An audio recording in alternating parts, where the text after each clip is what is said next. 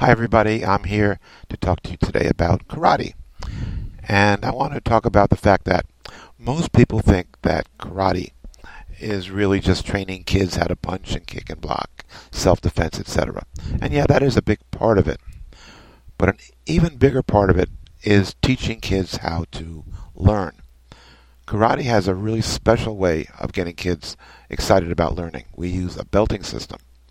So they let they get to learn uh, how to have uh, short-term goals, and with the short-term goals, they get like a stripe on their belt every week or every couple of weeks. And then we also stress the medium-term goals, which are the different belt colors. So, for example, uh, once they they go go to white belt, and then they want to graduate to yellow belt and orange belt. On each belt, there's a, a number of stripes they have to earn and they have to think about, oh boy, now it's exciting. We can then go to the next color belt. That's the medium term goal. And that gets reinforced pretty strongly because the kids, of course, want to get through the belting system.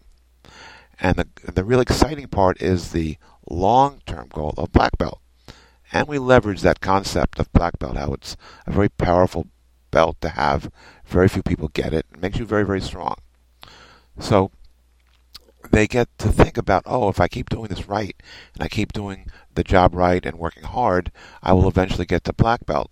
Meanwhile, they're also being reinforced for the short and medium term goals, which I think really is the essence of the power of martial arts.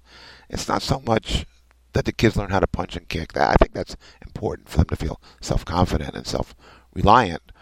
But I think the idea of teaching them how to learn and how to achieve goals is really the most important part of the, of the system. If you have any questions or would like to contact me, uh, my email address is ogkarate at gmail.com or call me at my business, Old Greenwich Karate, 203 637 2685. Thanks.